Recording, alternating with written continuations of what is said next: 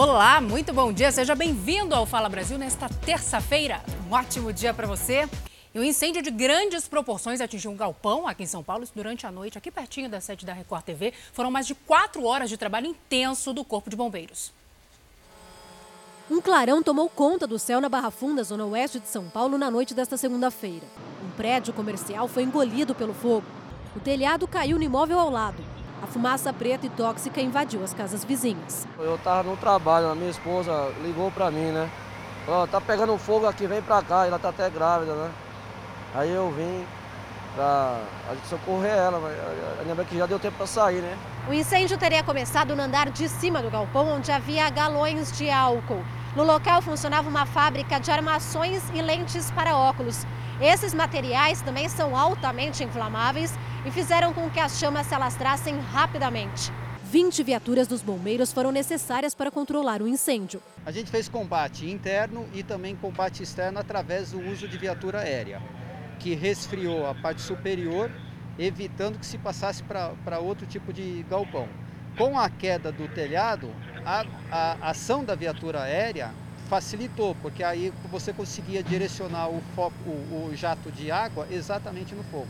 As chamas tomaram uma proporção tão assustadora que os bombeiros agora vão colocar um drone lá no alto para tentar encontrar o foco desse incêndio e tentar determinar de que maneira eles vão conseguir conter todo esse caos que foi instaurado aqui bem pertinho do terminal rodoviário Barra Funda. Aqui funciona uma empresa de lentes para óculos. Os funcionários, olha lá, o drone está subindo. Ó. Os bombeiros agora estão subindo um drone para conseguir identificar o foco do incêndio e tentar dessa forma conter as chamas que não estão sendo contidas, apesar das 18 viaturas que já estão no local. O local foi totalmente destruído, mas ninguém ficou ferido. Quando um dos responsáveis pelo comércio chegou, não havia mais nada a ser feito. Gostaria, no caso, de entender o que, que realmente no caso aconteceu. Num primeiro momento, não há como afirmar se havia alguma coisa irregular. Os donos eles vão responder se tiver algum problema, alguma irregularidade, eles vão responder, mas a, a princípio é, é, é cedo para falar isso aí. Nossa, e o Bruno Piscinato está no local onde o incêndio aconteceu, né? Mostra a situação agora pra gente. Bruno, bom dia para você. Esse incêndio já foi totalmente controlado? Tem alguma informação se algum imóvel vizinho chegou a ser comprometido? Bom dia, Roberta. Tem sim. Inclusive, eu falo em frente aqui a um galpão que fica ao lado, né? A empresa, a fábrica de lentes. E a gente vai observar, olha só como ficou esse galpão. Aqui funcionava um estacionamento, né? De carros de uma empresa de locadora de carros, né? Completamente destruído. O teto desabou. E a gente pode observar um dos carros. Agora a gente vai ver a fumaça aqui ao lado, ó.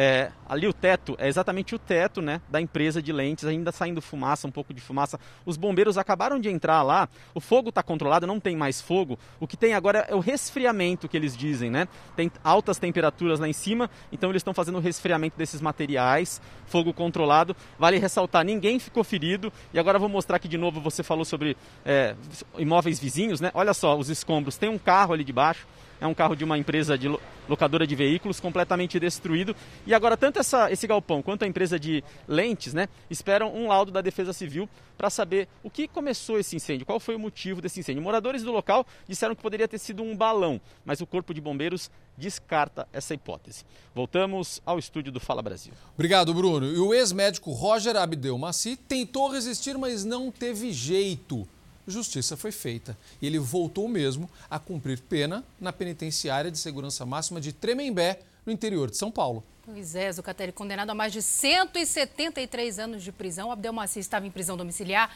há quatro meses por ser do grupo de risco né, para o coronavírus. Vamos ver. Os policiais civis chegaram ao condomínio de alto padrão assim que receberam o mandado de prisão em regime fechado de Roger Abdelmaci. O ex-médico foi condenado a 173 anos de prisão por abusar sexualmente de pacientes durante consultas numa clínica de fertilização. De acordo com o delegado, quando os policiais entraram no apartamento, Roger Abdelmaci tentou resistir. Demorou cerca de uma hora para que o ex-médico deixasse o prédio na viatura da Polícia Civil. Ele estava resistindo um pouquinho, mas eu, eu já tive nessa situação com ele uma, pela terceira vez. Né? Ele de pronto, a dona Larissa, quando me reconheceu, falou assim, não, pode entrar. Eu acabei entrando e falei, olha, não dá mais para esperar, vamos embora. Abdel Maci estava em prisão domiciliar desde abril. Aos 76 anos, diz sofrer de uma doença grave no coração e faz parte do grupo de risco do coronavírus. Mas, na sexta-feira, o Tribunal de Justiça decidiu reverter a decisão a pedido do Ministério Público. Os desembargadores alegaram que o benefício é reservado apenas aos detentos que cumprem pena em regime aberto, o que não é o caso de Abdelmaci. Os magistrados entenderam que o tratamento médico pode ser feito na cadeia. A penitenciária de Tremembé não tem caso de morte confirmada pela Covid-19.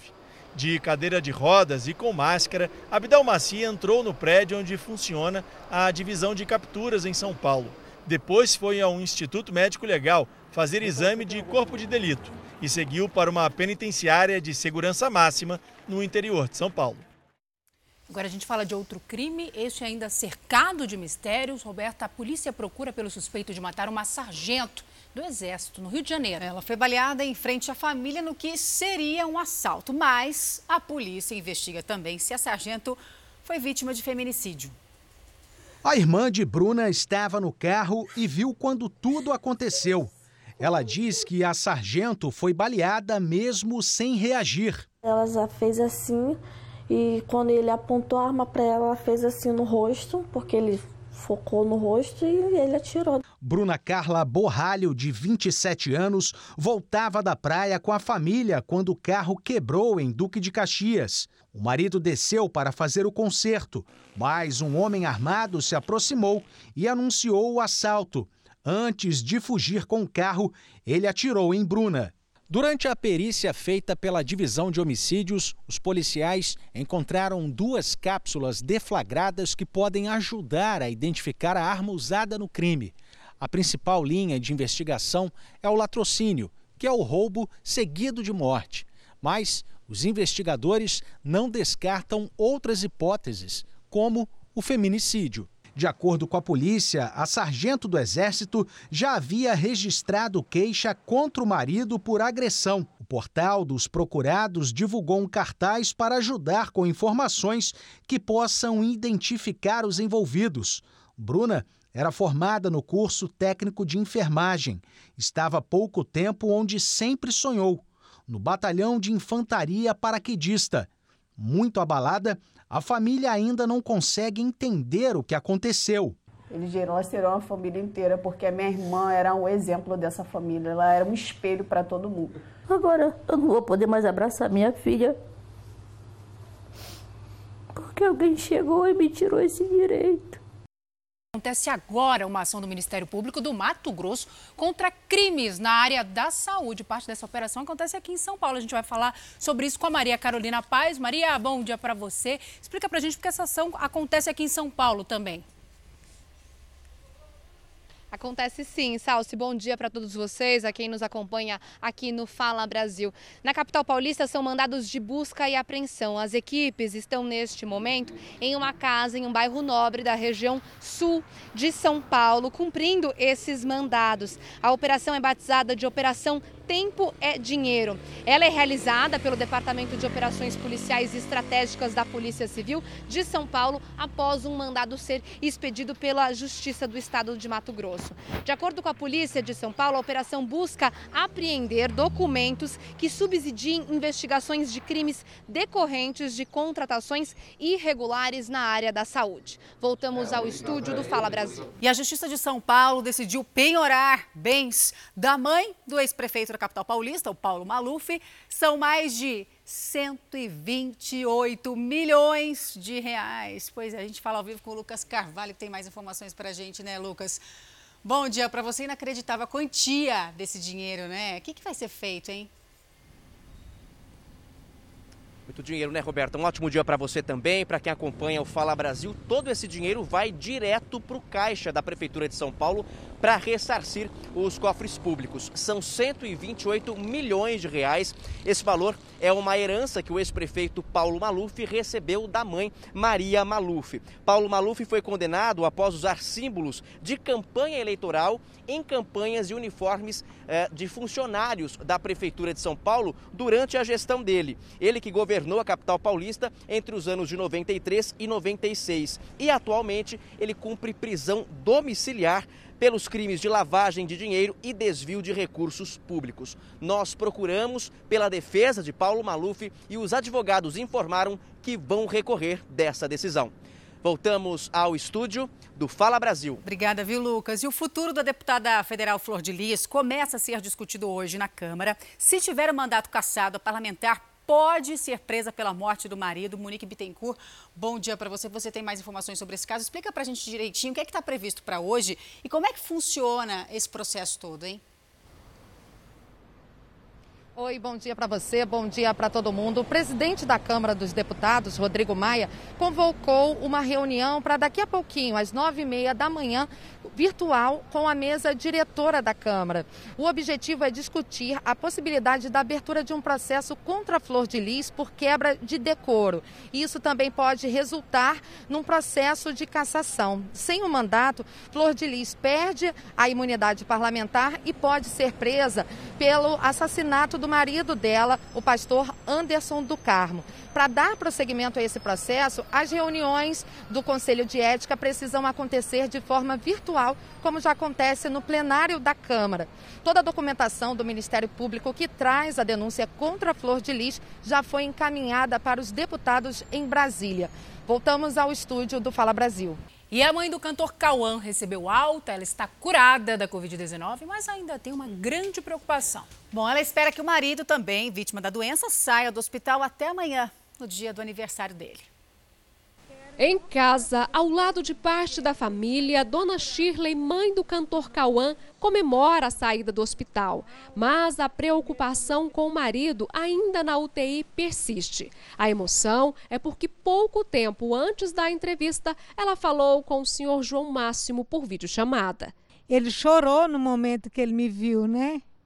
E a gente nunca passou tanto tempo longe um do outro, né? Ela ficou 10 dias internada, foi para o hospital depois de Cauã e do marido. Ter certeza da cura do meu esposo, em nome de Jesus. Força e fé foram os remédios essenciais também para a cura de Cauã, segundo ele mesmo conta. Sem essa fé, não só a minha fé, a fé das pessoas que acreditaram, as pessoas que oraram, que pediram por mim. Então essa, essa fé que me fortaleceu lá dentro, eu acredito muito nisso. Mesmo longe do hospital, o Cauã vai precisar passar todos os dias, ainda por tempo indeterminado, por uma sessão de fisioterapia pulmonar. Esse processo ajuda a evitar que o pulmão fique com sequelas permanentes deixadas pela Covid-19. E, claro, ajuda também a ele a voltar a cantar o quanto antes. Devolver ao pulmão dele aquele espaço que era do ar, para poder o quê? Expandir legal e ele ter uma oxigenação boa durante os exercícios e não cansar facilmente. Dona Shirley, que comemorou o aniversário ainda no hospital, mas já recuperada, quer outro presente. Além da cura dela e do filho, a saída do marido da UTI, no máximo até o dia do aniversário dele, no próximo dia 2 de setembro. O meu presente para o dia 2 é a alta do meu querido amado João Luiz no dia do aniversário dele. Em nome de Jesus. Quem sabe, né? A gente está na torcida. É. Bom, agora as investigações envolvendo o padre Robson de Oliveira, hein? O jornalismo da Record TV teve acesso com exclusividade a ligações telefônicas que revelariam a compra e a venda de imóveis em nome da Associação Filhos do Pai Eterno. Esse material é considerado fundamental nas apurações do Ministério Público de Goiás sobre supostos desvios de dinheiros, do dinheiro doados por fiéis. No dia 30 de março desse ano, o padre Robson de Oliveira teria reclamado com uma funcionária sobre supostas dificuldades financeiras que a FIP estaria enfrentando. Eu estou tentando renegociar aqui com duas empresas, parei a obra de construção. A dificuldade financeira seria consequência da pandemia. Pelo menos a metade aqui esse mês. Eu vou dar passar um terço lá do que eu normalmente estou passando, mas nem sei se eu dou conta, não. Na mesma ligação, o padre disse que estaria estudando alternativas. Eu vou tentar vender um gado nosso lá para tentar ver se eu arrumo dinheiro, mas eu, eu tenho que ver aqui primeiro essas partes que me causam problema judicial. Né? O teor das gravações deixou os promotores intrigados, já que antes da pandemia, aparentemente a FIP estava em boas condições financeiras. De 2011 a 2019, a entidade movimentou 2 bilhões e 200 milhões de reais. Para o Ministério Público, apenas reforça a hipótese de que o dinheiro da FIP estaria sendo usado para outros objetivos. Desses recursos aí doados pelos fiéis, é, verifica que boa parte, de, um valor expressivo desses recursos aí foram utilizados nessas negociações de compras e vendas de imóveis. Para comprar e vender os bens da Associação Filhos do Pai Eterno, o esquema contaria, segundo os promotores, com a participação de laranjas. Um deles seria Onivaldo Cabrini Costa Júnior. No áudio, ele estaria negociando uma chácara por 2 milhões de reais. A irmã do Pato quer uma chácara. Vou falar que, que eu vendi ela para o Pato por 2 milhões, beleza? Aí você confirma. Para o Ministério Público, são indícios de que o dinheiro dos fiéis, que deveria ser usado na construção da nova Basílica de Trindade, estaria sendo desviado. Situações aí que necessitam de uma de uma aprofundamento das investigações, que teve já esse estágio da busca e apreensão, até porque levanta suspeitas da prática de, de ilícitos na gestão desse patrimônio. Bom, a defesa do padre Robson de Oliveira afirmou que todas as obrigações da associação foram honradas e que o patrimônio da Associação Filhos do Pai Eterno está escriturado e declarado às autoridades e aos órgãos fiscais. A FIP informou ainda que as aquisições dos imóveis foram feitas como forma de investimento e dentro da lei. Agora a gente muda de assunto. Alunos do país inteiro tiveram que se adaptar para estudar, né, Roberta, durante a pandemia, principalmente os inscritos no Enem. É fato, Salsi. Justamente para ajudar os estudantes, né, começa hoje o R7 Ensina, do portal R7. É um projeto gratuito desenvolvido especialmente para alunos com dificuldades em conseguir conteúdos de qualidade na internet. A sala de aula da Giovana é este quarto da casa onde mora na zona leste de São Paulo. Ela tem que estudar por conta própria, porque já terminou o ensino médio e a pandemia deixou o ano de preparação para o Enem ainda mais difícil. Por conta de não ter mais aulas, né, aí os cursos que tem é, preparatório para o vestibular fecharam, não, não puderam né, estar tá abrindo presencialmente. Então, tudo a gente tem que fazer pela internet. Mas nem sempre é fácil achar conteúdo de qualidade e de graça. Por isso que vem em boa hora um recurso como o que o R7 oferece a partir de hoje. A Giovana ainda tem muitas dúvidas para tirar. Tá. Professor, e no dia da prova, como ir bem na, na redação, é, saber interpretar direitinho os textos que eles dão de guia? Então precisa acreditar naquilo que você fez, na construção do seu estudo durante esse processo todo. Então confie em você. Primeiro de tudo, acredite em você, acredite naquilo que você estudou. O professor enfatiza que é importante também fazer um plano de estudos para ter sucesso no exame. Então, você vai ali e fica 3, 4 horas só em português, não vale a pena. Então, para você poder otimizar o seu tempo, separe duas horas em português, intervalo de meia hora tal, e aí depois volta para mais duas horas de matemática.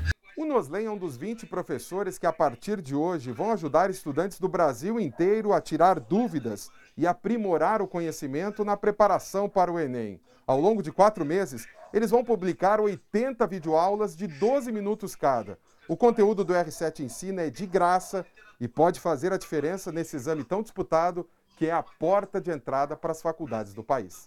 É, as aulas, praticamente todas já foram gravadas, estão é, em finalização de edição, muitas já foram editadas, nós estamos é, literalmente ansiosos e muito felizes. Felizes porque nós vamos literalmente fazer diferença no Brasil né, para esses alunos. O coordenador do R7 Ensina explica que todo dia haverá um vídeo novo na área de educação do portal R7.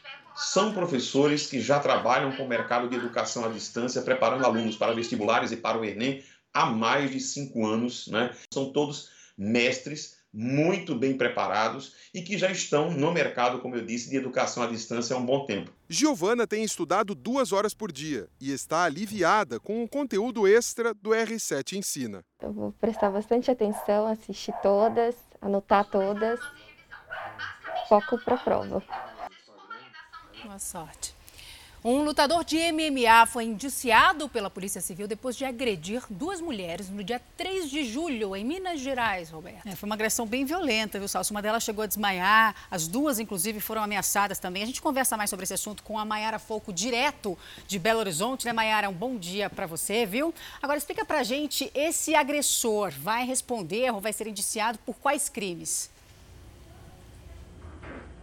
Olá, bom dia Roberta, bom dia Salsi e a todos que nos acompanham. O homem de 34 anos foi indiciado pelos crimes de ameaça, lesão corporal e importunação sexual. As vítimas de 30 e 36 anos foram abordadas pelo suspeito em um beco da cidade de Contagem, na região metropolitana de Belo Horizonte o lutador estava em uma moto e teria passado a mão em uma delas. Revoltadas, as mulheres gritaram e avisaram que anotariam a placa do veículo.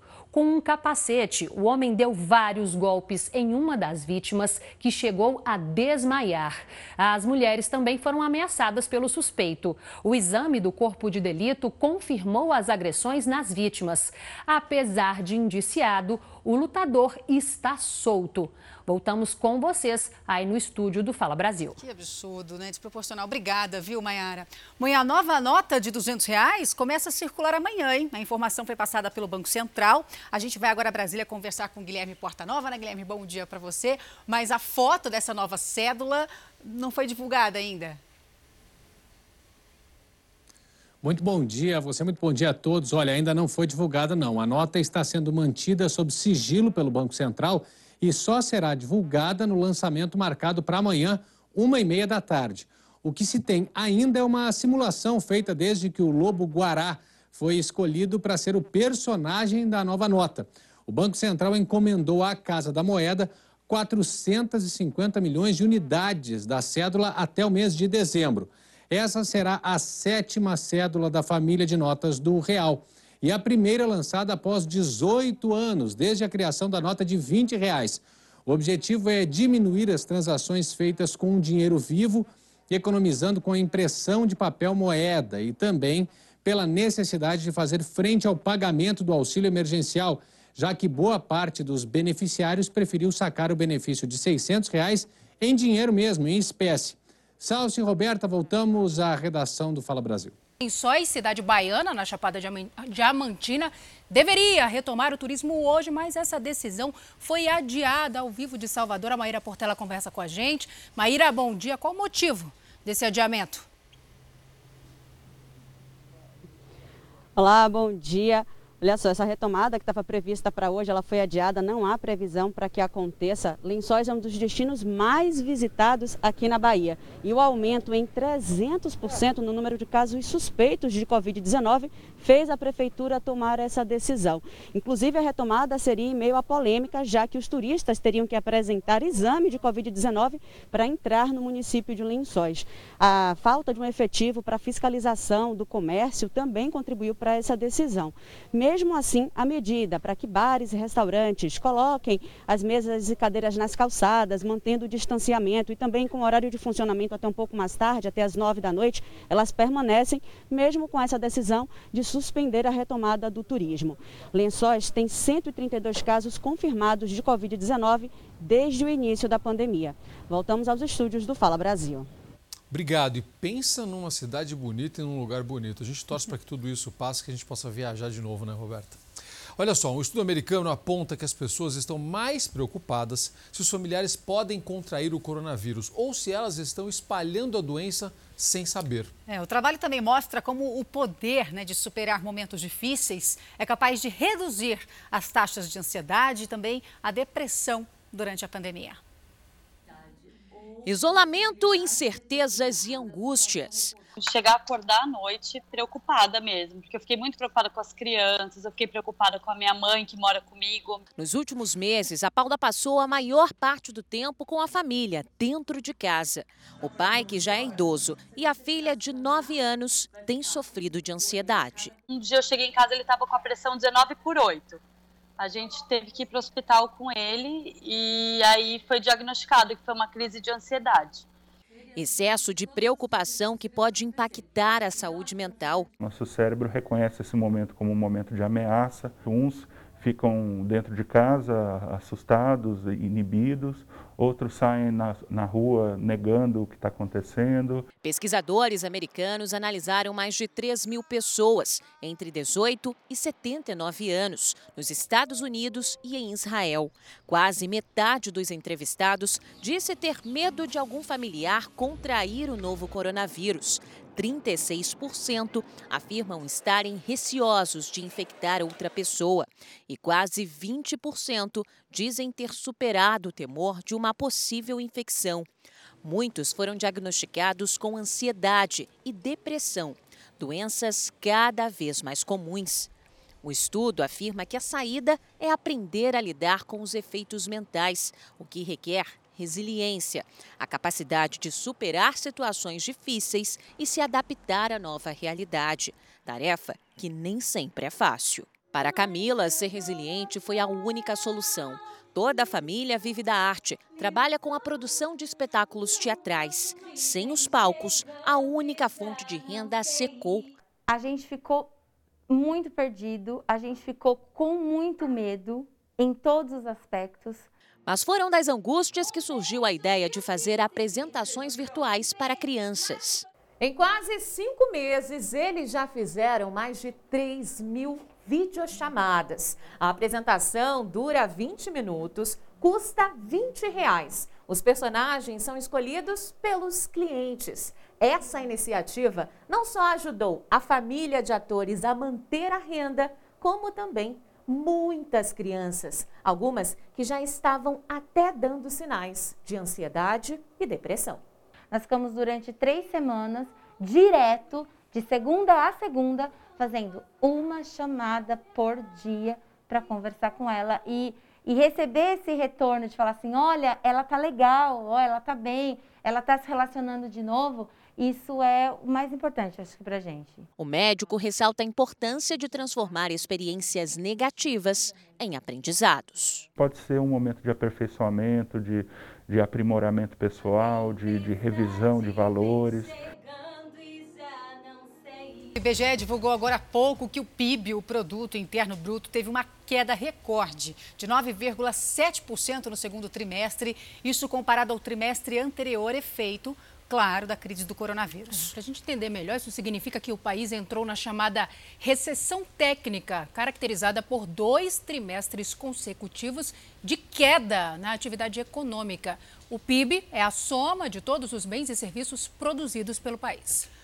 Bom, o presidente Jair Bolsonaro se reuniu hoje num café da manhã com parlamentares no Palácio do Planalto. A gente conversa ao vivo com a Vanessa Lima, direto de Brasília, né, Vanessa? Bom dia para você. E sobre o que, que eles trataram, hein? Bom dia. A discussão envolveu um novo valor do auxílio emergencial que será estendido até o final do ano. E o objetivo da reunião é tentar um consenso para que, ao chegar no Congresso, o valor não seja alterado. O governo trabalha com o valor de 300 reais, que é a metade do valor pago das cinco parcelas anteriores que terminaram agora no mês de agosto. A equipe econômica defendia o valor de 270 reais, mais o presidente Bolsonaro Bolsonaro insistiu em 300. Voltamos ao estúdio do Fala Brasil. Obrigada, Vanessa. E o, o, governo enviou ao Congresso a proposta de orçamento para 2021 com previsão de retomada do crescimento econômico. É o que a gente espera, né, Salsi? Olha, pelo segundo ano seguido, o salário mínimo não terá aumento real. Isso deixa a população muito chateada. Ainda indefinido, o Renda Brasil ficou fora da previsão orçamentária. O Renda Brasil, futuro programa social do governo do presidente Jair Bolsonaro, ainda passa por ajustes. É necessário que o alto escalão econômico defina de onde virá a verba para bancar o benefício. Diante da indefinição, os gastos com o programa não entraram na proposta de orçamento para 2021, apresentada ao Congresso nesta segunda-feira. A ideia é que parlamentares e representantes do Poder Executivo tentem identificar nos próximos meses recursos que permitam ampliar os investimentos na área social. Atualmente, 15 milhões de lares recebem o Bolsa Família. A base de apoio ao governo no Congresso já trabalha com a sinalização clara de que o novo programa social será a prioridade na discussão do orçamento para o ano que vem. Os brasileiros desempregados não vão desaparecer em janeiro. Eles não vão, por um passo de mágica, ter a vida resolvida em janeiro. Então é claro que o Estado tem que continuar e vai continuar abraçando essas pessoas. Então vem o Renda Brasil. O governo mandou a previsão de aumento do salário mínimo para R$ 1.067. Esse valor representa a recomposição das perdas provocadas pela inflação, sem o aumento real. Nós não estamos trabalhando com, com correção é, real, com aumento real, é, e o, se tiver algum aumento nesse sentido, como nós estamos trabalhando com estrita, estrito atendimento ao teto de gastos, uma outra despesa primária vai ter que ser é, reduzida. Já o crescimento do produto interno bruto previsto é de 3,2%, o que seria uma recuperação. Neste ano, a queda esperada da economia é de quase 5%. A inflação em 2021, esperada pelo governo, é de 3,24%. O projeto de lei de diretrizes orçamentárias estima que o governo terá 92 bilhões de reais para gastar em despesas não obrigatórias, como, por exemplo, investimentos, e dentro do teto de gastos. Está de volta com Fala Brasil o estado que é o maior produtor de mel do país está em alerta. Hein? Os apicultores do Rio Grande do Sul suspeitam que um envenenamento por agrotóxico esteja provocando a morte dessas abelhas. Num ecossistema dividido por setores e tarefas, um dos principais cargos pertenceria a elas, as abelhas. São elas que fazem o trabalho de distribuir pólen de região em região. É esse grãozinho minúsculo que faz com que diversas espécies de plantas se reproduzam. Só que nos últimos anos, milhares de colmeias estão sendo dizimadas pelo país. Estados como Rio Grande do Sul, Santa Catarina, Mato Grosso do Sul e São Paulo lideram o número de perdas desse bichinho tão importante. Em solo gaúcho, de janeiro até agora, foram 40 milhões de abelhas mortas. Em torno de 80% do, da causa de morte é o inseticida que é colocado de forma incorreta junto com herbicida, né, na época da preparação das lavouras. Segundo o especialista, basta uma abelha ser infectada e levar o pesticida de volta para a colmeia. De acordo com a Organização das Nações Unidas para a Alimentação e Agricultura, um mundo sem abelhas seria um mundo sem chocolate, café, maçã, melancia, mel e diversos outros alimentos. Já segundo a Embrapa, empresa brasileira de pesquisa agropecuária, seis a cada dez plantas cultivadas no Brasil dependem da polinização natural. Uma boa polinização com abelha, ele sai frutos mais, é, mais bonito, mais redondo, não sai com aquelas imperfeições. Além da contribuição em todo o ecossistema, a abelha também produz o mel. Os principais compradores são Estados Unidos e Alemanha. Em 2019, o Brasil chegou a faturar 370 milhões de reais com a venda do produto.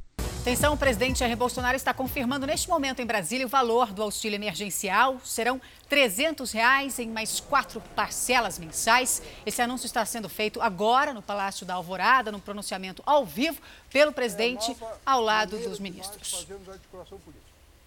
E falta uma semana para a estreia do reality show que conquistou os brasileiros. Roberta, 20 peões estarão confinados na 12ª edição de A Fazenda. Vai ter muita confusão, muito divertimento, muita polêmica. Enfim, o público pode aguardar um programa ainda mais envolvente e mais dinâmico, né? Vai se encantar com os novos moradores do Curral e, claro, acompanhar o dia a dia, né? Como a gente estava conversando aqui, as polêmicas, as emoções dos competidores. Uma fazenda com a casa repaginada, novas cores e novos moradores no curral. Uma jumenta, o filhote dela e mini cabras chegaram para deixar o reality show ainda mais atraente e divertido para o público. Uma espiada dentro da casa revela outra novidade. Agora serão 20 peões, quatro a mais do que na última temporada. Está quase tudo pronto, mas ainda há os retoques finais para fazer o que explica a movimentação de operários do lado de fora. Na equipe de produção, as últimas reuniões ajustam os ponteiros para que tudo saia dentro do previsto. Todo ano a Fazenda apresenta novas provas e dinâmicas que exigem muito ensaio. Dinâmica de votação, como que a gente vai chegar no fazendeiro, no meio da temporada, o que, que a gente vai fazer. A gente tem sempre esse desafio de ficar mudando essa dinâmica para ser uma novidade para as pessoas que entrarem e para as pessoas que estão assistindo. O diretor do núcleo de reality shows da Record TV garante que o público vai gostar. Novidades que vão balançar, que vão desestruturar assim, o que as pessoas já esperam é, do, da mecânica é, normal, né? Da Fazenda. A equipe de produção está trabalhando há três meses para deixar tudo pronto para a estreia da 12ª temporada de A Fazenda. Só que dessa vez o desafio foi muito maior do que em anos anteriores, porque além de todo o trabalho para montagem de cenário, escolha de elenco e elaboração de provas, foi preciso ainda adotar um protocolo especial para impedir a contaminação de participantes e profissionais pelo coronavírus. Totens com álcool gel espalhados por todos os ambientes, mesas de trabalho separadas por placas de acrílico.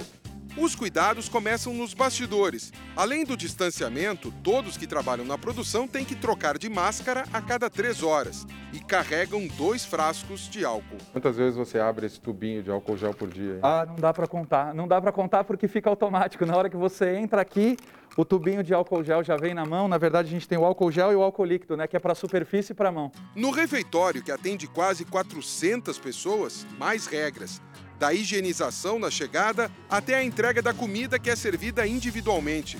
O protocolo de higiene foi elaborado por uma equipe chefiada por um infectologista. O rigor é o mesmo na área da fazenda e dentro da casa onde estarão confinados os peões. Quando o caseiro precisar entrar para fazer algum tipo de manutenção só na área dos animais ali, que é uma área aberta, é, ele vai entrar totalmente paramentado e longe deles. O novo protocolo de higiene trouxe uma dificuldade extra para o trabalho da produção. Os nossos tempos eles aumentaram muito. Se eu tinha hoje uma montagem de uma atividade que eu precisava de 20 minutos depois dela montada para eu começar a gravar, esses 20 minutos viraram duas horas, duas horas e meia por conta do processo de higienização. Mesmo assim, o diretor do programa acredita que tudo vai dar certo e garante a segurança dos peões, já que a circulação de pessoas dentro da casa diminuiu muito. E o Mion também, como é que é a participação dele é, é sempre à distância? Sempre à distância, no campo de prova, as marcações deles, é, dele hoje está muito mais distante do que, do que era, aquele lance do contato, do abraço, de receber, boa sorte, acabou.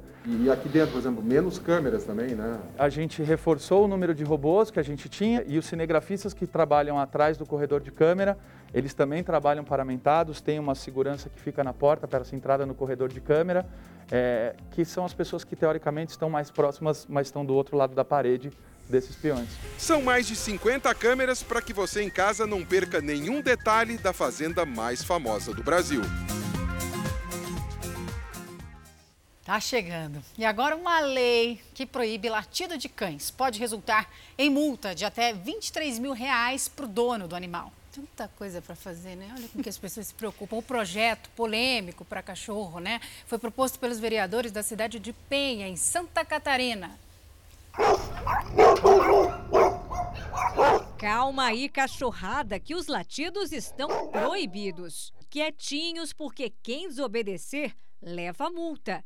E não é brincadeira, não. Na cidade de Penha, os vereadores aprovaram uma lei que proíbe os cães de latirem.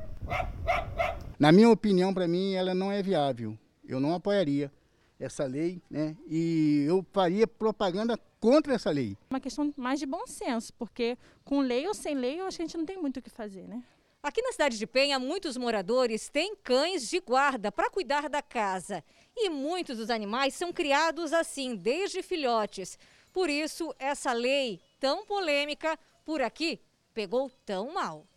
A dona Ade, coitada, ia levar multa todo dia por causa dos dois cães que tem na casa. É que eles não gostam muito, não, quando alguém se aproxima do portão.